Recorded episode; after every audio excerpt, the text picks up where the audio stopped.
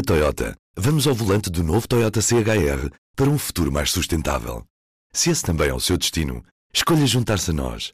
O novo Toyota CHR, para além de híbrido ou híbrido plug-in, incorpora materiais feitos de redes retiradas do mar.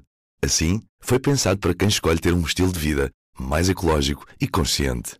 Cada escolha conta e escolher o novo Toyota CHR é ir mais além pelo planeta azul. Saiba mais em toyota.pt. Viva! Noite confusa esta no futebol europeu. Na manhã desta terça-feira, a Superliga tinha 12 clubes anunciados nesta nova competição europeia, mas por causa da pressão política dos patrocinadores e dos adeptos, os clubes ingleses resolveram sair de uma competição que nem sequer arrancou. Olhe para a capa do jornal espanhol, marca desta quarta-feira, a garrafais letras Super Fiasco. From Arsenal, as a result of listening to you and the wider football community over recent days, we are withdrawing from the proposed Super League.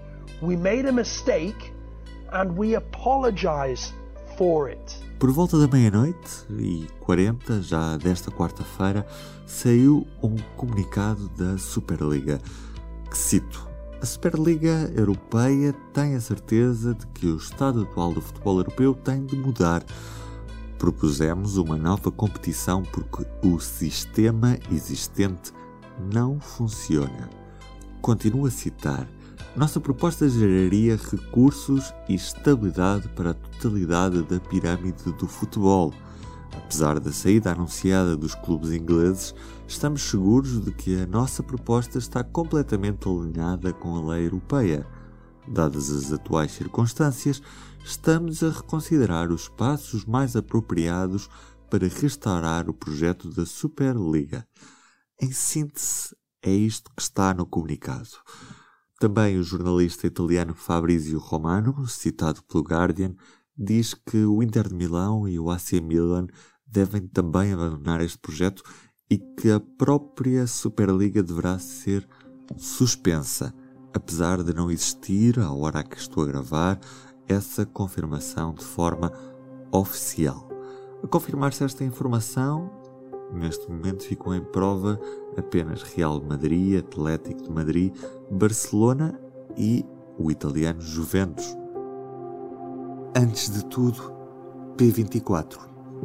O seu dia começa aqui, começa aqui. Manchester United will not be participating in the European Super League. Liverpool Football Club can confirm that our involvement in proposed plans to form a European Super League has been discontinued. Spurs, we can confirm that we have formally commenced procedures to withdraw. Ainda antes da debandada desta terça-feira, tinha falado com o jornalista do Público, Diogo Cardoso Oliveira. Em teoria, será para avançar já, já no início da próxima época. Agora, considerando o, o, o, o, grau de anticorpo que está a ser criado em torno desta prova, um, é um bocadinho difícil dizer que, que, a prova vai mesmo avançar em breve, porque no fundo ninguém quer, tirando aqueles clubes que, que o Presidente da UEFA chamou os Dirty Dozen, ninguém quer, os jogadores não querem, treinadores não querem, o UEFA não quer, FIFA não quer, um, federações não querem, adeptos não querem, e portanto é um bocadinho difícil de imaginar que isto possa ir para a frente, pelo menos nestes moldes. Uh, acredito que, pode, mediante alguma negociação e algumas cedências aqui e acolá, possa avançar. Agora, nestes moldes, é muito improvável, parece-me.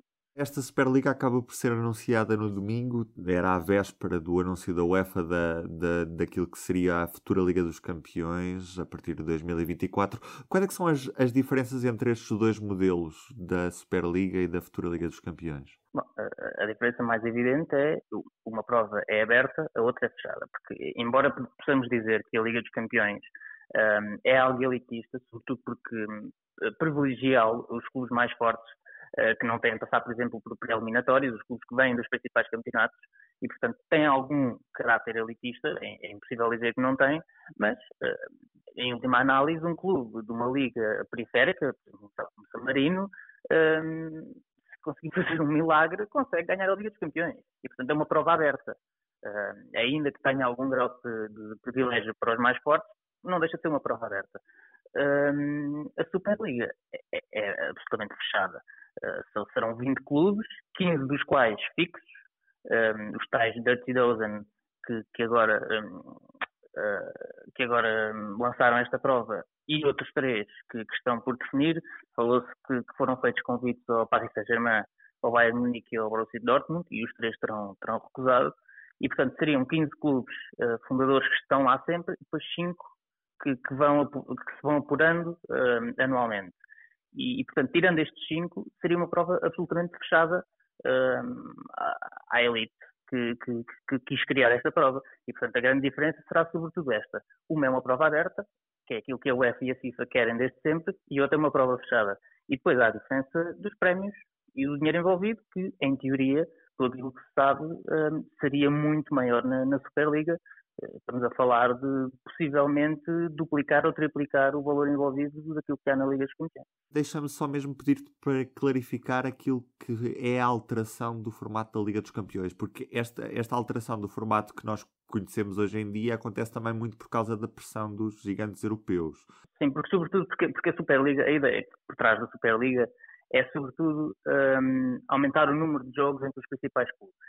Quanto mais jogos houver entre os principais clubes e os principais jogadores, mais dinheiro há envolvido, porque os adeptos querem ver mais esse jogo, as televisões querem passar mais esse jogo, e portanto a ideia por trás da Superliga é uh, maximizar, uh, tanto quanto for possível, os duelos entre os principais clubes, os principais jogadores, os principais treinadores. Uh, e portanto o que a Liga dos Campeões está a tentar fazer é uh, aproximar-se um pouco desse modelo, tanto quanto é possível, e promover mais duelos uh, entre os principais clubes. Uh, em termos de formato, a maneira como isto foi feito foi um, acabar com a fase de grupos uh, da maneira como nós a conhecemos praticamente desde sempre, ou pelo menos nas últimas décadas, um, e criar uma só liga. no fundo, as equipas vão ser divididas em quatro escalões, um pouco como é feito nos sorteios dos quatro potes. Um, e, e, é, e, é, definido que cada equipa joga, por exemplo, e isto ainda não está, não está certo, mas para dar um exemplo, uh, poderá jogar duas vezes ou três vezes com uma equipa do seu nível, do seu pote, do seu escalão, digamos assim, outras duas vezes com uma equipa do, outro, do nível seguinte e assim por diante. E faz um total de 10 jogos. Neste momento, na fase de grupos, faz 6 jogos. Um, na nova Liga dos Campeões, a partir de 2024, serão no mínimo 10 jogos. E, portanto, é, é maximizar ao máximo, o, tanto quanto for possível, o, o, número de duelos entre equipas na, na fase de grupos. Fase de grupos, eu estou a chamar fase de grupos, mas não é fase de grupos, porque é uma liga. Um, e, e, dentro dessas 36 equipas, e não 32 como, como são até agora, um, são, depois no final desses 10 jogos, há uma classificação, do primeiro ao oitavo um, passa à fase seguinte, à fase eliminar, e do nono ao vigésimo quarto é feito um play-off para definir as outras oito. E, portanto, é uma alteração substancial no, no formato, um, também para aumentar o número de jogos. Uh, e aproximar-se um pouco do tal, do tal, do tal paradigma da, da Superliga, que é mais jogos, mais jogos entre as principais equipas e é um pouco isso que a Liga dos Campeões está a tentar fazer também. Estamos a poucos meses da, do, do, Campeonato da Europa de, de, Seleções e a UEFA já, já disse que iria excluir uh, todos os jogadores que resolvessem participar nesta, nesta Superliga. Isto não é meter pressão em cima dos jogadores e tirar aos clubes, de certa forma? Certo. Não, e é uma, uma, uma, ameaça que é forte, sem dúvida, mas é pouco palpável, no sentido em que se a Superliga só vai acontecer em agosto, como é que a UEFA vai saber de antemão que jogadores é que vão participar?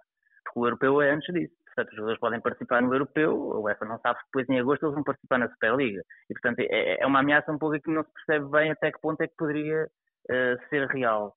Agora, uh, se for, se for, e se de facto a UEFA judicialmente tiver poder para fazer isto, é evidente que é uma ameaça muito forte, porque quer dizer, excluir jogadores de, das ligas, das, das, seleções nacionais e das provas de seleções um, vai colocar um, uma grande pressão nos jogadores, porque não vão, acho eu, e, e acredito que haja jogadores que deem primazia à Superliga, embora tenha, tenha algumas dúvidas, mas, mas muitos deles vão querer continuar a participar nas competições de seleções, nas competições de, de, internacionais, quer europeus, quer mundiais.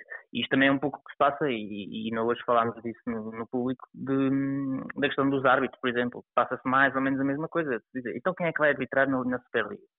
Um, e aquilo que, o especialista do público, o Pedro Henrique, explicou é uh, os árbitros podem decidir ir apitar na Superliga, mas a partir desse momento vão deixar de poder apitar na UEFA e na FIFA e, portanto, vão perder mundiais, vão perder europeus, vão perder Jogos Olímpicos e vão perder todas as regalias que têm e, eventualmente, até nos próprios campeonatos uh, nacionais onde, onde apitam atualmente. E, portanto, seria abdicar de muita coisa. É crível que os árbitros e os jogadores queiram abdicar de tudo isto? Tenho algumas dúvidas. E, portanto, vamos ver até que ponto é que estas ameaças vão, vão ser de facto reais e vão passar à parte. Veremos isso, Diogo. Do P24 é tudo por hoje. Eu sou o Ruben Martins. Até amanhã. O público fica no ouvido. Na Toyota, vamos ao volante do novo Toyota CHR para um futuro mais sustentável. Se esse também é o seu destino, escolha juntar-se a nós. O novo Toyota CHR, para além de híbrido ou híbrido plug-in, incorpora materiais feitos de redes retiradas do mar. Assim, foi pensado para quem escolhe ter um estilo de vida mais ecológico e consciente. Cada escolha conta e escolher o novo Toyota CHR é ir mais além pelo planeta azul. Saiba mais em toyota.pt